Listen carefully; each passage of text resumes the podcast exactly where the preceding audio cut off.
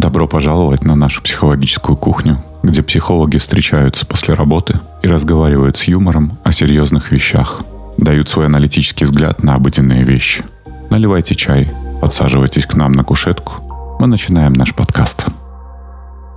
Разговорчики по Фрейду. Самое главное слышишь на кухне ночью.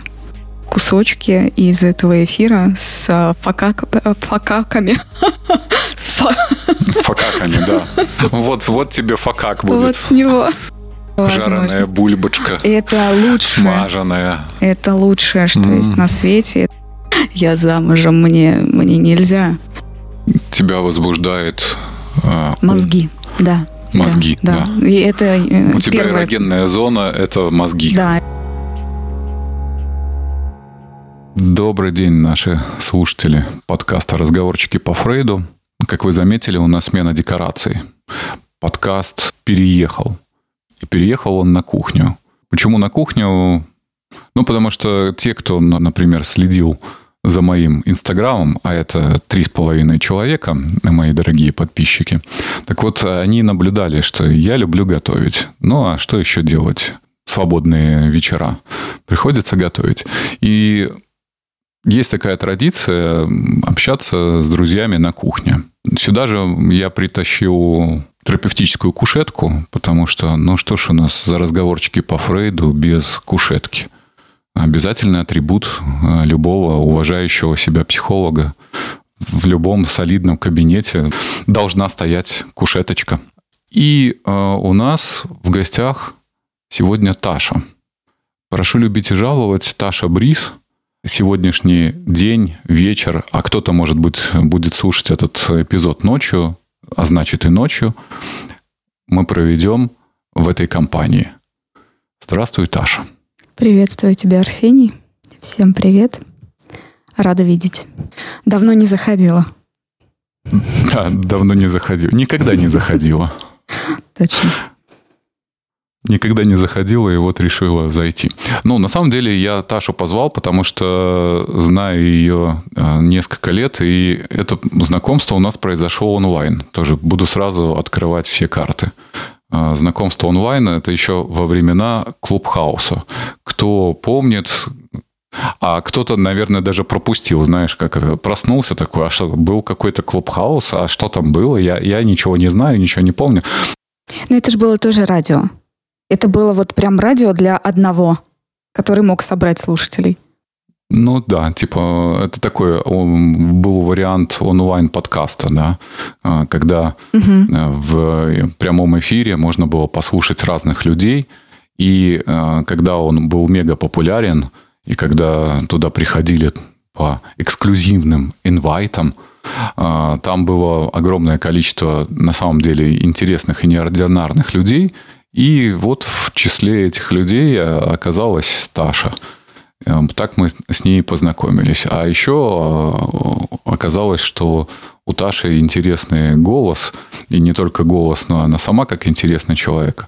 А по поводу своего голоса она потом рассказала, что у нее просто родийное прошлое, поэтому она немножко умеет работать этим голосом. Именно поэтому, кстати, я и сказала, что давно не виделись. Потому что как будто бы, кстати, тогда-то и не виделись. Мне кажется, Ну да. мы первый раз увиделись именно вот, вот совсем недавно, когда ты меня и пригласил. Ну да, да. То есть до этого мы все это время общались заочно, не видя друг друга. Мгм. До чего дошел прогресс, да? Мгм, мгм. 21 век. Точно. Никогда такого не было, и вот опять. Никогда не виделись, и вот снова не увиделись. Да, та- я сказал, что Таша коллега, она психолог, э, но она не гештальтист, э, как вы привыкли. Она из э, другого направления, когнитивно-поведенческая терапия. Давай попробуем познакомиться, как-то свое любопытство удовлетворю и любопытство наших слушателей удовлетворю. Как так случилось, что ты вообще оказалась в психологии? Это было давно, не помню когда, но я так интересно называю, что я стала психологом путем кесарево сечения личной травмы.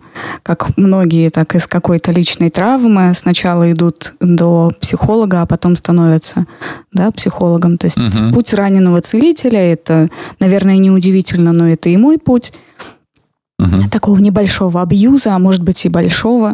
И вот в результате и я очень рада, причем вот прям так здорово, что оно у меня такое было.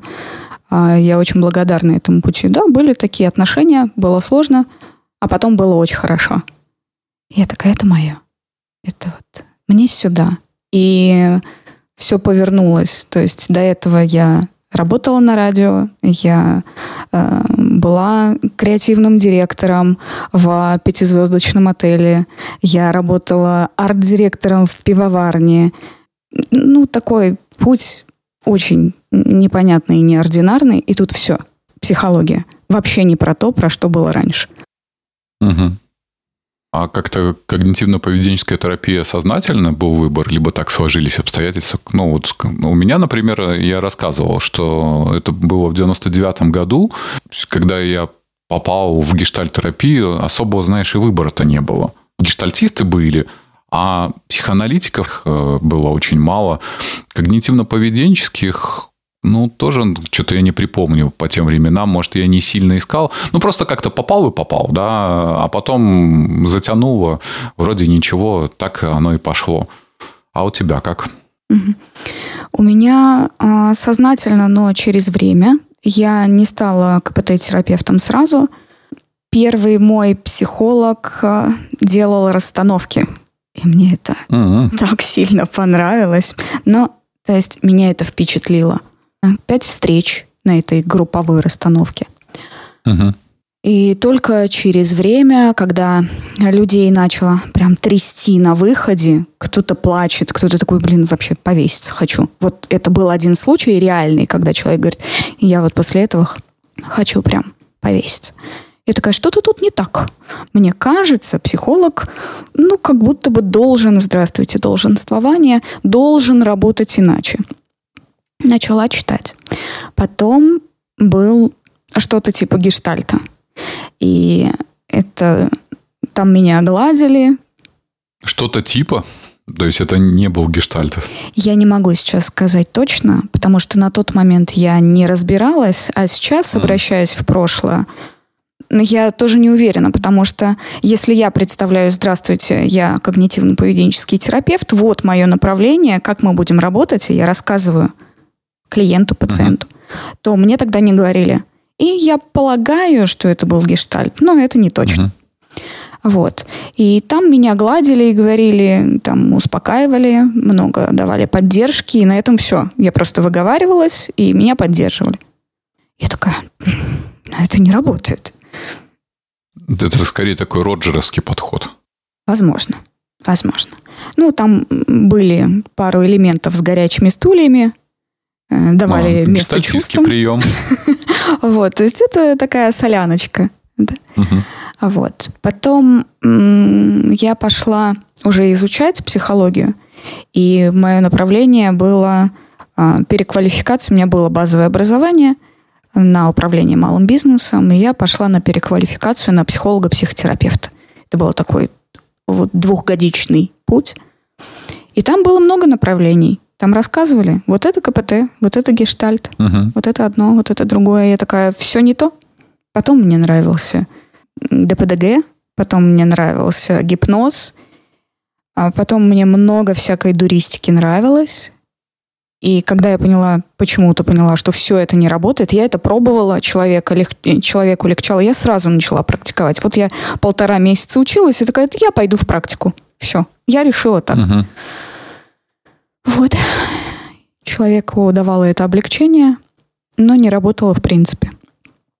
Тогда, когда я поняла, что инсайта недостаточно, и нужно, оказывается, формировать навыки, отрабатывать их в жизни, что навыки, отработанные даже здесь сейчас в кабинете терапевта, это одно, а навыки, отработанные в жизни, это вообще другое. Потом я начала читать научную литературу, начало перекликаться это с медициной. потому что была популярность докмеда. Я такая, вау, это высшая каста. Вот, вот это люди. Вообще у меня огромное уважение ко всем врачам. Я прям считаю, что это такие небожители. Я такая, я хочу быть хотя бы вот не небожителем, но приближенной к ним. И если есть докмет как высший, не знаю, высший элемент медицины, или как как-то иначе это можно назвать. Докмет – это доказательная медицина. Угу, да, да. А, если есть доказательная медицина, то наверняка есть доказательная психотерапия. Угу. Ну и как ты знаешь, что а, бихевиористы, КПТшники постарались. Они, как что называется, постарались укрепить свои позиции угу. в виде различных исследований. И по этой причине многие, так скажем, страховые кассы во многих странах предпочитают работать э, с терапевтами, которые работают в парадигме когнитивно-поведенческой терапии. Угу. Ну, потому что доказательно, раз, во-вторых, э, краткосрочно, два, ну, а страховые просто так деньги не любят платить. Угу. А, кстати, ты знаешь, что это не всегда краткосрочно? И КПТ тоже может длиться годами. Нет. Обычно, обычно все ну, как-то, по крайней мере, в различных э, своих блогах – Э, которые, или там видео таких рекламных, полурекламных, э, как раз настаивают, что не-не, не ходите к ним, у них долго, у них годами. Приходите ко мне, я быстро какое-то количество сессий вас поставлю на ноги и станете другим человеком. Но в этом есть и правда, и одновременно неправда. Потому что в когнитивно-поведенческой терапии есть такой элемент, как симптом-центрированная терапия. Мы можем убрать симптом. Ну, типа при панических атаках мы можем убрать эту паническую атаку. Симптом ушел. Но человек не изменился. Он придет снова к этому симптому, если не уберет причину. Потому как симптом — это не причина. Причина-то в другом. Угу. Ну и поэтому симптом, да, симптом центрированно мы можем убрать панические атаки за 10, максимум 20 сессий у здорового человека. Прям можно гарантировать при выполнении определенных э, рекомендаций терапевта вы уберете, уйдете от панических атак. Вот прям 10, максимум 20 сессий. Все. Но и дальше звездочки. Но со временем а, симптом может вернуться или вернуться в каком-то другом виде, да? Ну, плюс mm-hmm. еще я знаю, что один из, а, скажем, принципов когнитивно-поведенческой терапии – это принцип достаточности. Когда мы не делаем больше, чем этого требуется. Угу. Да, есть такое. Есть такое. Ну и поэтому вот это вот э, то, что требуется, было бы здорово прояснить не у терапевта, что с его высокой точки зрения он считает, что вот, вот больше не требуется, а у самого клиента, а ему-то как хочется.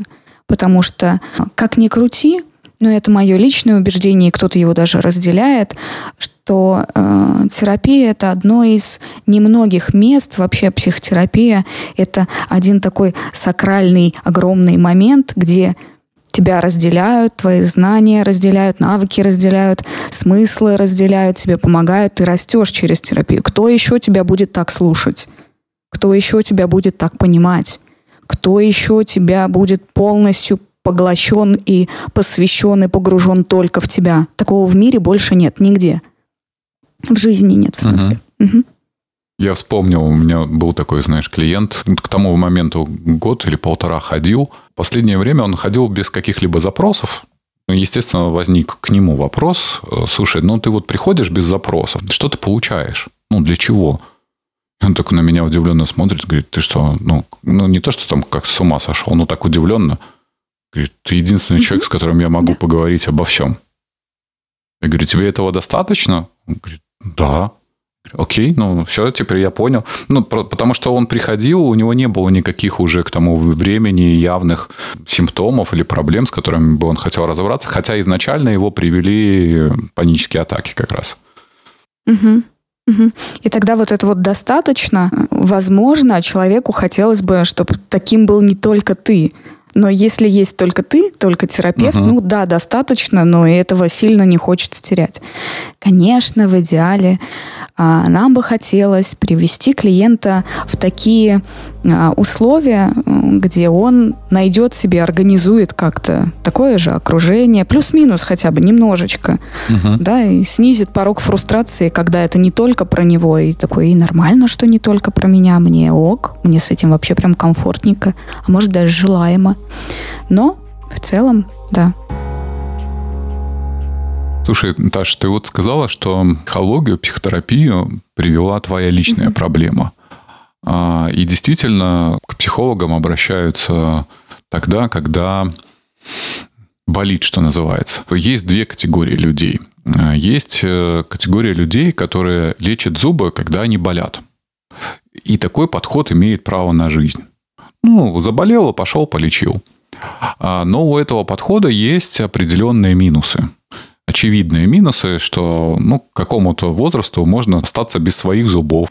А есть люди, которых приучили или у них появилась эта привычка заботиться, например, ходить там на профессиональную чистку раз там в полгода, заботиться о своих зубах. В психологии есть люди, которые приходят не потому, что у них болит, а потому, что у них есть интерес к себе, к тому, как они устроены, что у них там внутри, как устроены другие люди, как устроены отношения между этими людьми.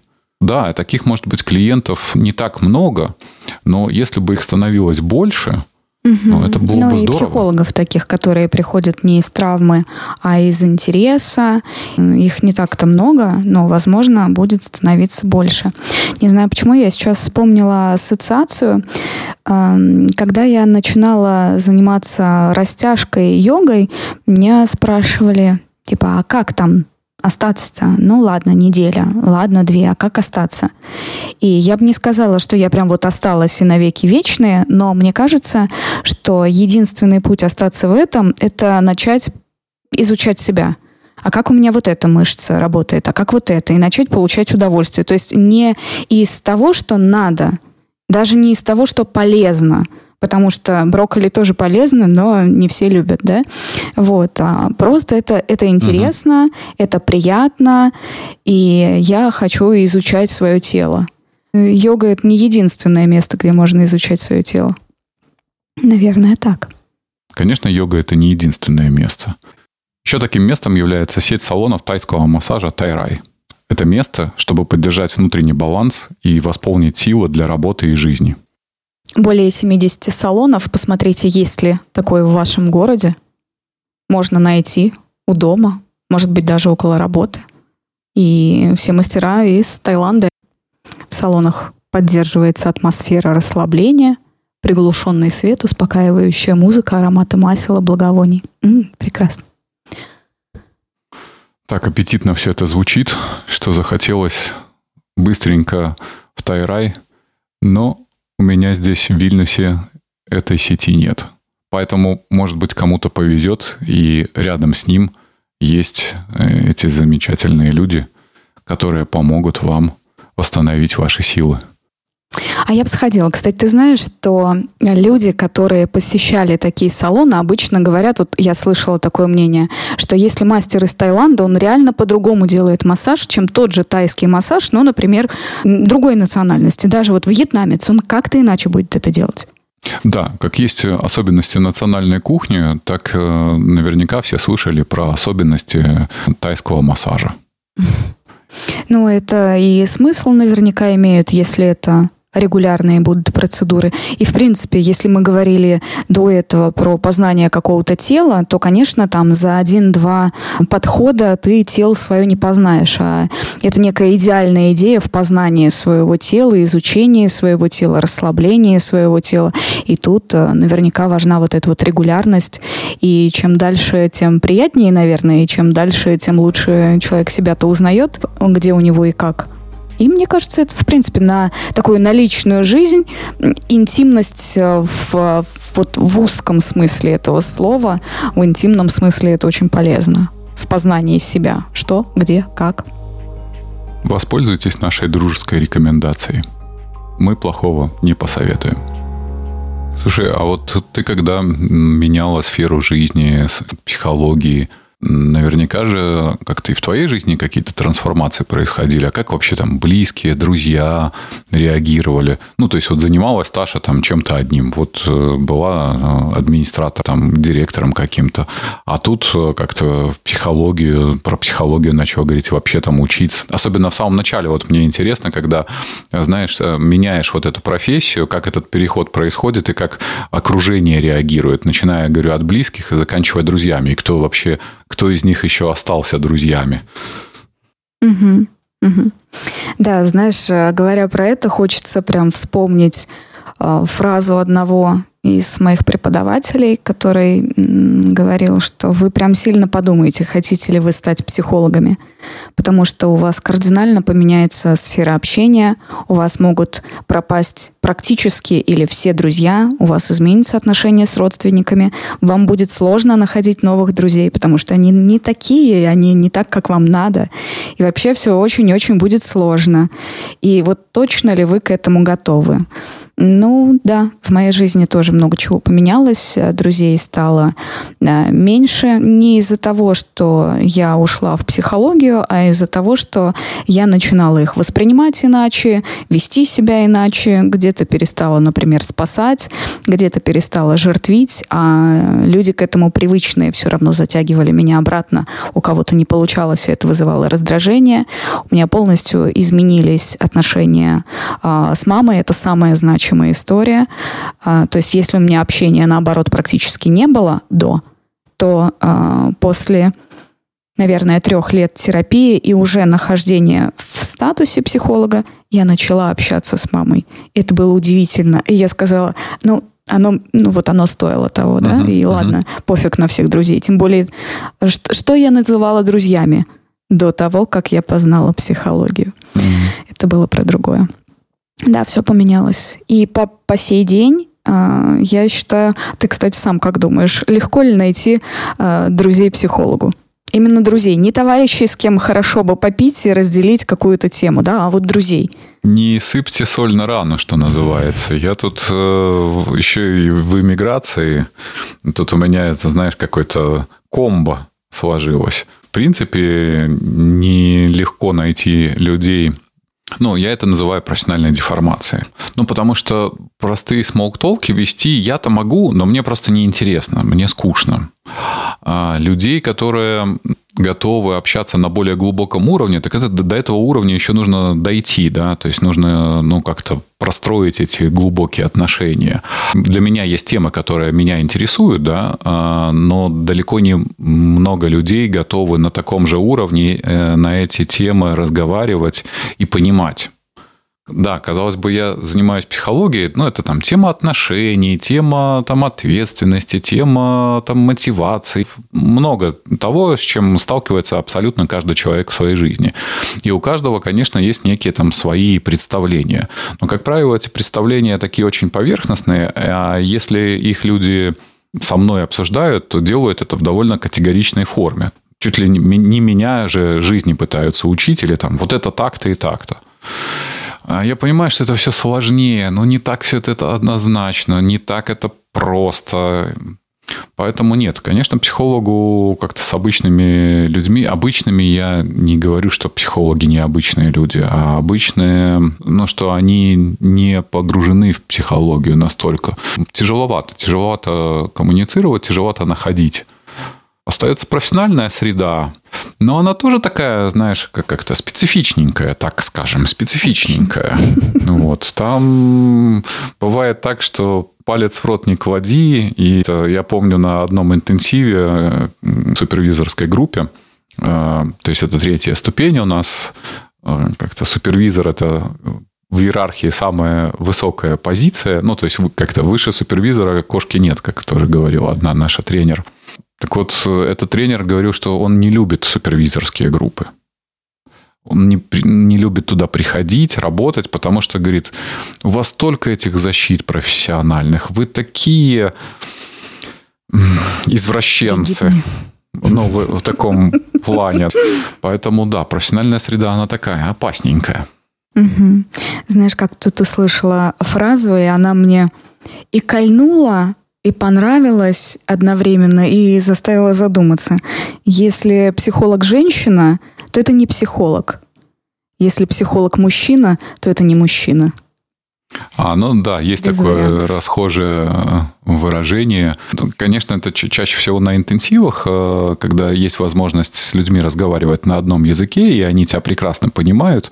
И когда происходит какое-нибудь взаимодействие между мужчиной и женщиной, там, знаешь, такие шуточки профессиональные – так, хватит меня кастрировать. Убери, пожалуйста, свои холодные ножницы от моих э, тестикул. Мне неприятно. У меня уже мурашки бегут от этого холодного металла. И это очень смешно, но поймет это только тот, кто в теме, да, то есть поймет, кто понимает этот контекст, про что идет речь, потому что большинство, ну, как-то послушает, но обычно какой-то треп людей. Угу. Но вот эти вот такие профессиональный юмор, э, возможность говорить на одну тему, это, конечно, большая, скажем, роскошь и ценность, когда ты становишься психологом. Угу. Ну, в общем и целом, психологу друзей найти сложно, как и в принципе, мне кажется, да? В принципе, сейчас достаточно сложно найти друзей. Вот в детском саду было просто. Там была группа. И вот тебе выбор. И выбирай, с кем дружиться. А вот ты взрослый, там нет выбора, там тебя просто привели в детскую группу, да, там есть какое-то количество детей, а тебе хочется играть, и просто ты выбираешь Петю, Васю, Машу, ну, потому что как-то там сошлись попал в класс, да, и так либо иначе ты просто выбираешь э, детей, которые тебе более-менее подходят и которые готовы с тобой коммуницировать, играть. Но так как вы проводите очень много времени за этим занятием, то, конечно, это формирует э, некие отношения, которые мы в итоге там называем дружескими. А во взрослом возрасте, где я столько времени найду на человека, где у нас столько интересов найдется. Опять же, по работе, ну так у меня и работа специфическая, да, с клиентами я не могу дружить. Когда учишься еще в каких-то группах, иногда формируются какие-то дружеские отношения между коллегами. Ну вот, наверное, и все. А так ну, на улице, в обычной какой-то жизни. Ты слушай, как только стоит сказать, что я психолог, сразу у людей так, хоп, ушки на макушке, все, они напрягаются, ты там что-то читаешь, ты там мысли читаешь, ты в мою голову залезешь, а потом в трусики, загипнотизируешь, да. Такой проснусь вообще не в своей постели, как я здесь оказался. Я, кстати, на отдыхе не говорю никогда, что я психолог. Я говорю там, иногда я бухгалтер, иногда там, не знаю, кассир. Вот, вот кто угодно, только не психолог. Потому что я не готова вести терапию с человеком из соседнего номера или там с другого этажа, и он же обязательно будет спрашивать советы. Ну ты же знаешь, ну ты же психолог. Вот это вот история. Поэтому здравствуйте, я бухгалтер как у нас тоже любят шутить, чтобы с таксистом не разговаривать, скажите, что вы бухгалтер. К бухгалтеру вообще нет никаких вопросов, да. Угу. Я люблю производ... таким образом производить впечатление. Люди сразу такие, о, ну, типа, интересно. Как-то бухгалтер, ну, и бухгалтер. А тут сразу, ну, какой-то появляется такой флер загадочности. М-м-м.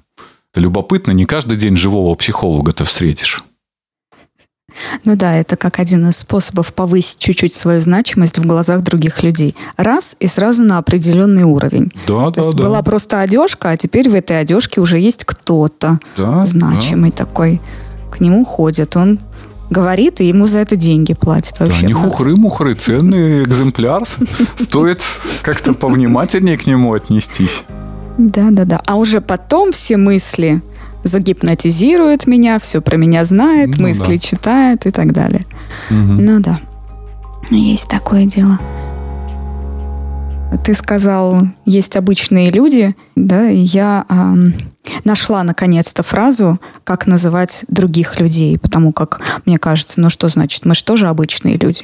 И я для себя говорю, что, ну вот люди других профессий, они вот так вот. Потому как mm. мне кажется, например, если медики сядут, да, я говорила, почему медики, для меня это же высшая когорта, вот, медики сядут и на, начнут на своем что-то, мы тоже не все поймем. Ну, угу. или мало чего поймем. Кто-то из анатомии что-то поймет, угу. да, так как он курс обязательный, и все. Ну, может, там нейро какие-нибудь истории. А вот как про почки начнут говорить, и присели. Тогда каждый представитель профессии может сказать, ну, другие обычные люди этого не понимают. Бухгалтера сядут рассказывать на своем вот этом вот, да, я 1С открыла, и там понеслось. Да, на своем этом обыч... птичьем языке.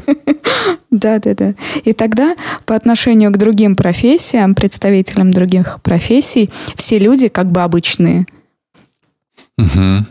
У нас еще есть такой профессиональный сленг но есть дикие, а есть не дикие клиенты.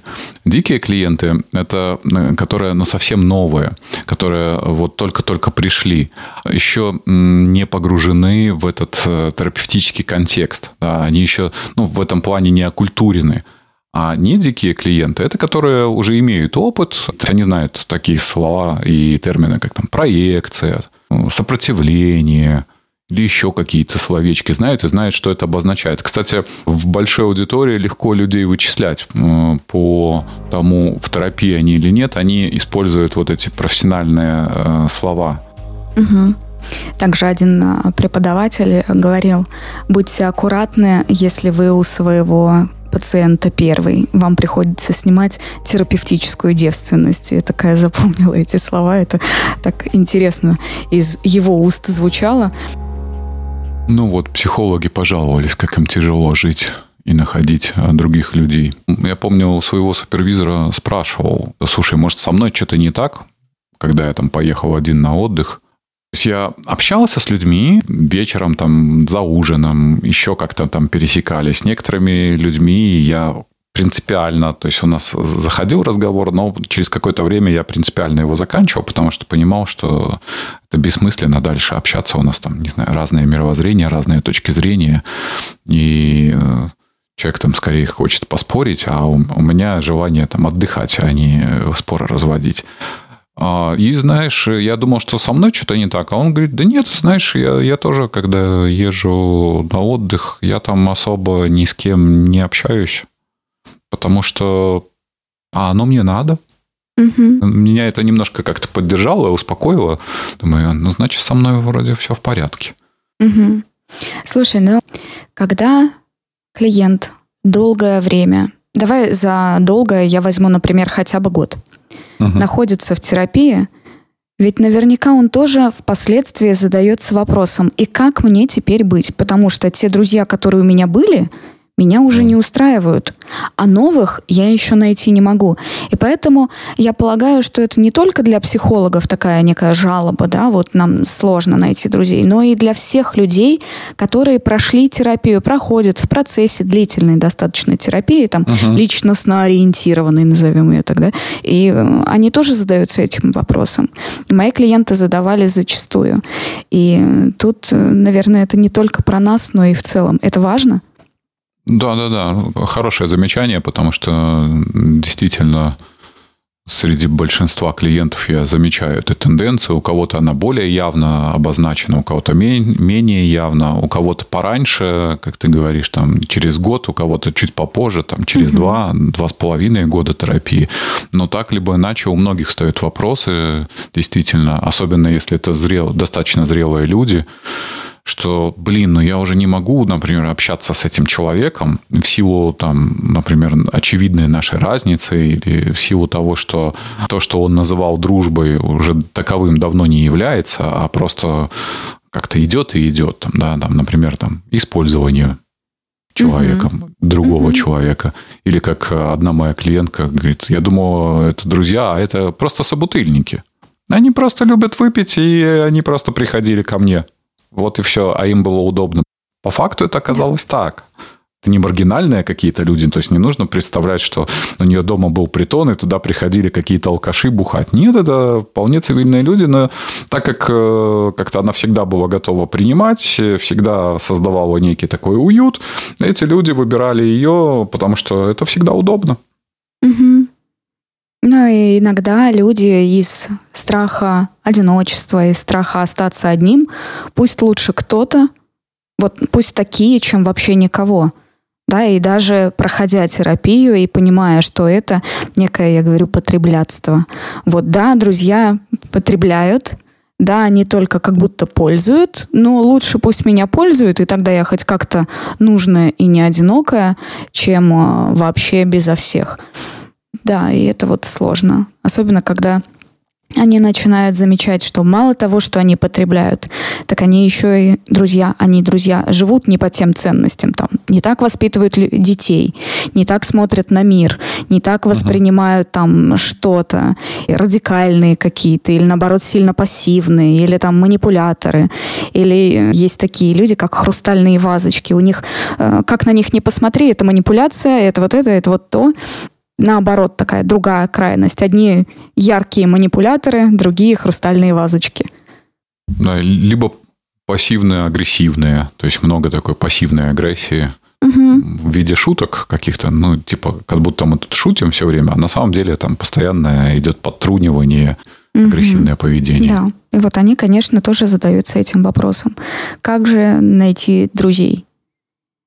Ну, это как чебурашка, ну, строить домик друзей.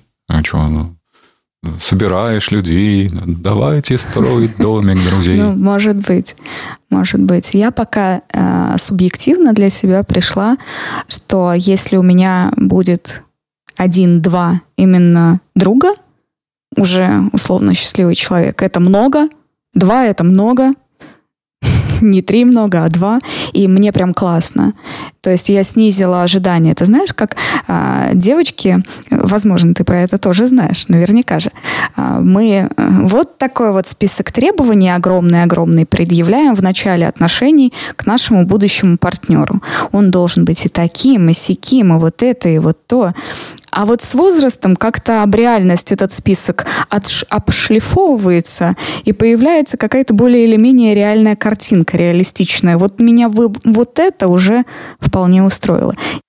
Да, в какой-то момент вообще было бы две руки, две ноги, и голова уже хорошо. Да, да, в какие-то моменты оно и так бывает. Хотя приходишь на терапию, и психолог тебе говорит, а как тебе с таким партнером? И снова такие диссонансы. Ну, в общем, я про требования, что к друзьям тоже со временем снижаются требования, и все-таки навык выстраивания отношений, он помогает. Поэтому если и навык есть, как выстроить отношения, и требования вроде как пониже, и переносимость фрустрации, или, как сказать, переносимость непереносимости вроде как уже повыше. И нормально, и даже жить можно, и вроде хорошо все – не так-то все и жалко у психологов. Живем. Да, жалко у пчелки. В детстве умничала. Не так-то уж. Говорила, да. жало.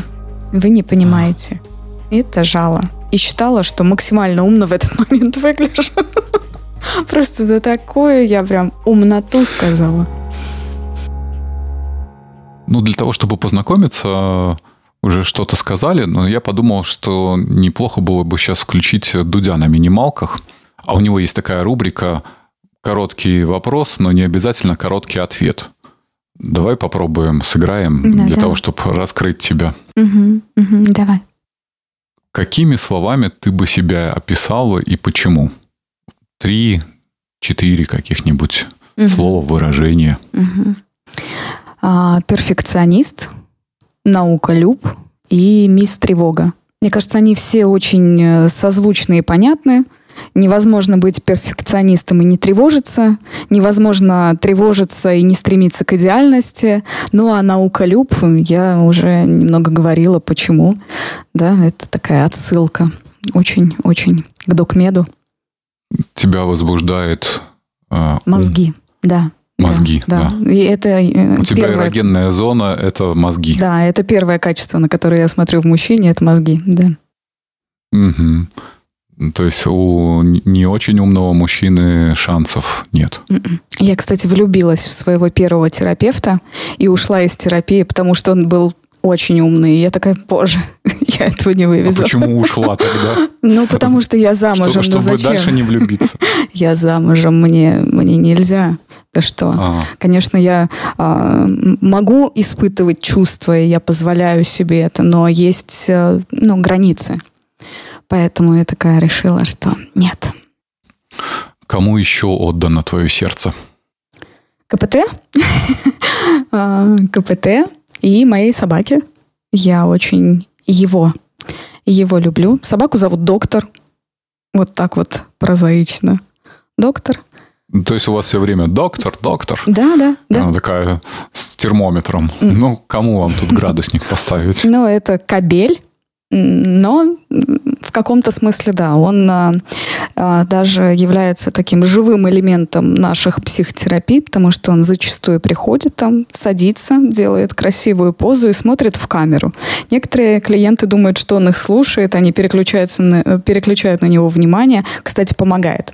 И иногда, когда клиент находится там в А, раздрае... так поэтому, поэтому он доктор, то есть он в котерапии с тобой. Да, да. То есть у меня, да, у меня есть котерапия. Я не думала об этом. Спасибо.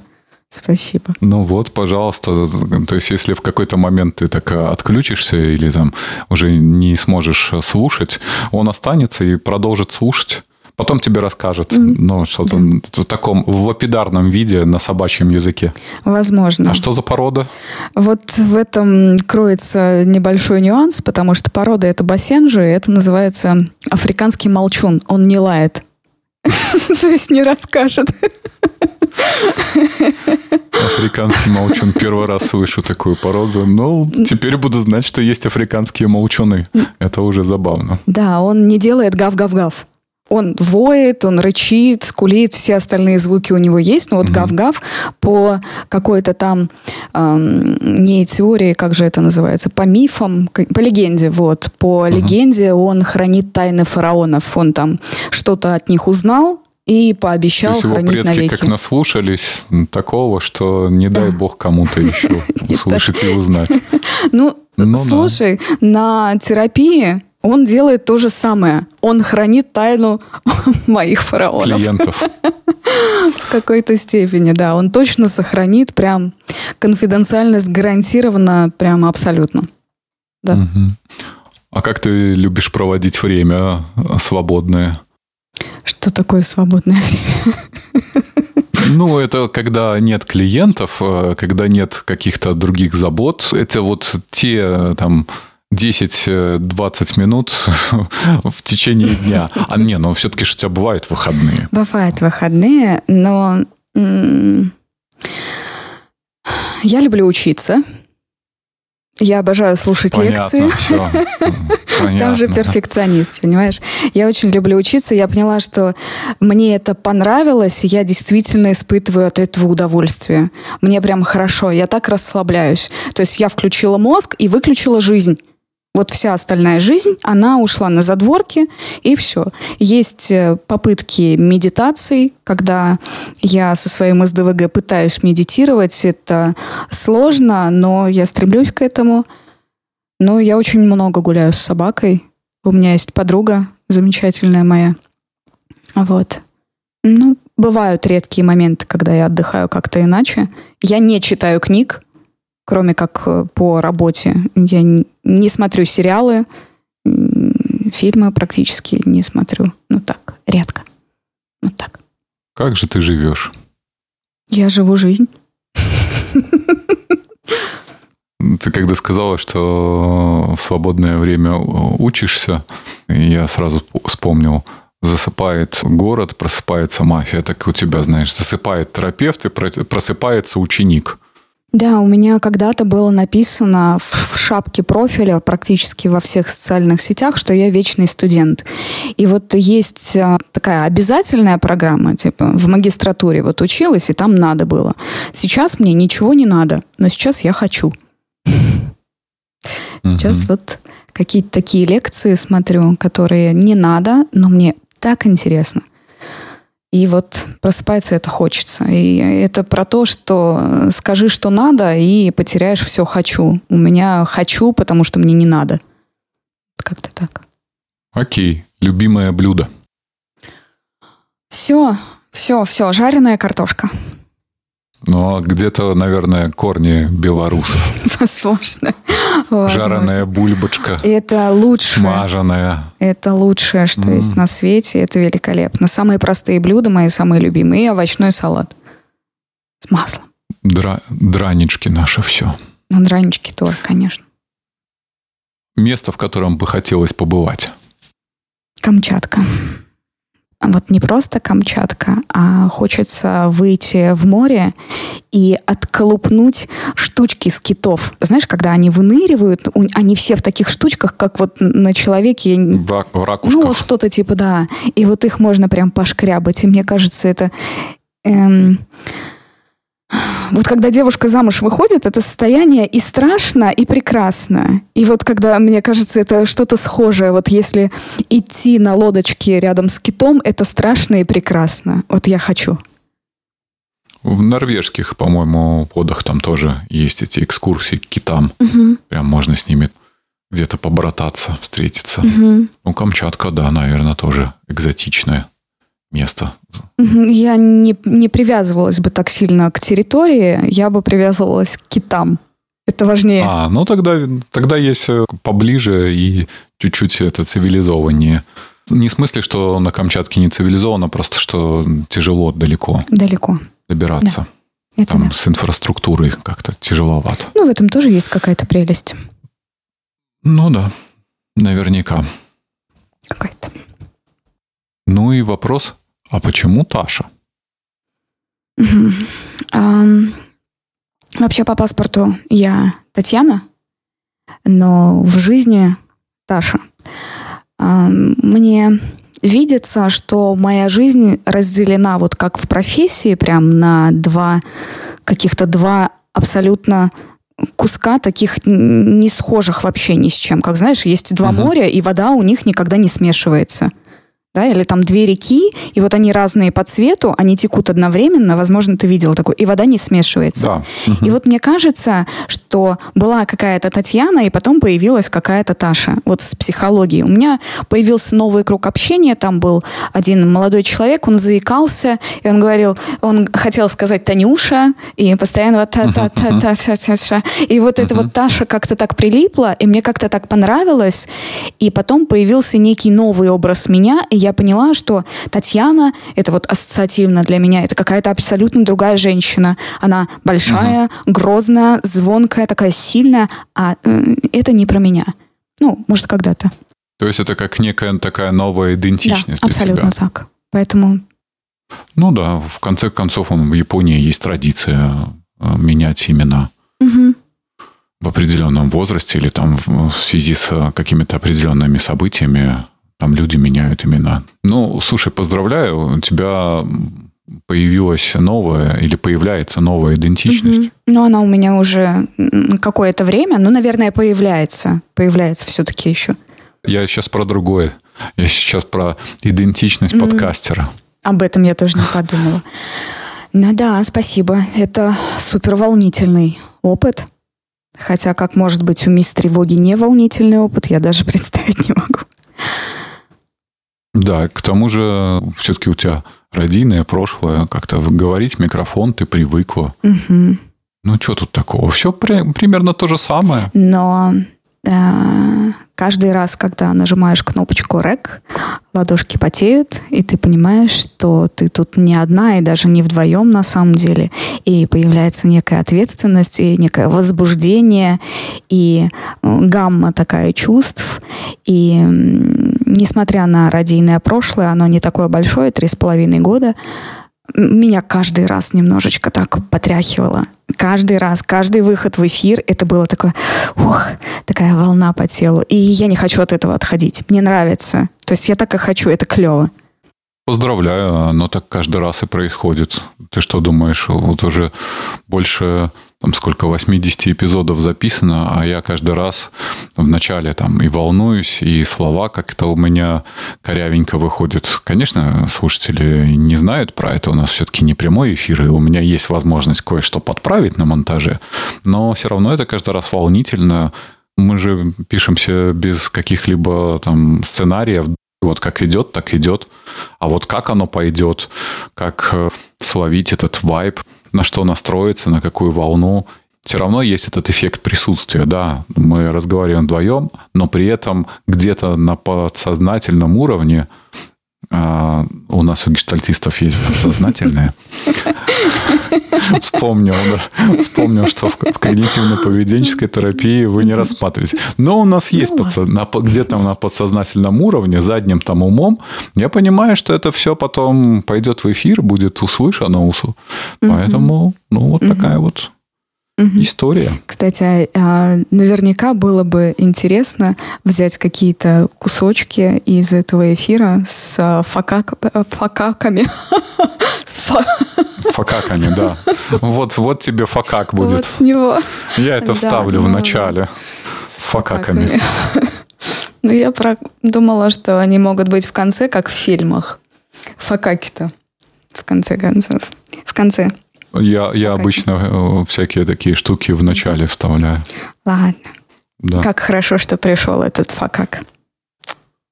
Да. У меня была когда-то мысль, но это надо, знаешь, тоже как-то позаниматься. Э, куски такие, которые не вошли вообще в эфир. Неизданные. Но бывает иногда забавно. Если, да, неизданные. Вот если это все как-то там пособирать, а потом в виде такого отдельного эпизода выложить, это, наверное, наверное, было бы забавно. Можно накопить. Можно. Да, можно накопить. Ну что ж, спасибо, что пришла. Жду тебя в следующий раз. И что, что, что? что? Готовь кушетку. Готовь кушетку. Ну, это ж на кухне, это ж на кушетке. Ну, тут, знаешь, как-то с тобой бы многие поспорили, возник этот момент как-то гусары молчать, потому что много сцен происходило на кухне, я понимаю, что у некоторых там рассада стоит на подоконничках, но некоторые эти подоконнички и столы использовали всякому. Или как я в каком-то стендапе женском. Говорит, вот хочется так прийти, так, чтобы тебя так на столе, там, на кухню взял. А, ну, там же стоит салат, там, это, куда? Это же все разбросается, это же потом убирать нужно будет. Это же не, некрасиво, неприлично. Поэтому сдерживаешь себя. Ладно, да. Кушетка стоит, она всегда на готове. В любой момент это можно присесть, прилечь и поговорить. Ну, есть же такая э, фраза из стихотворения о том, что самое главное слышишь на кухне ночью.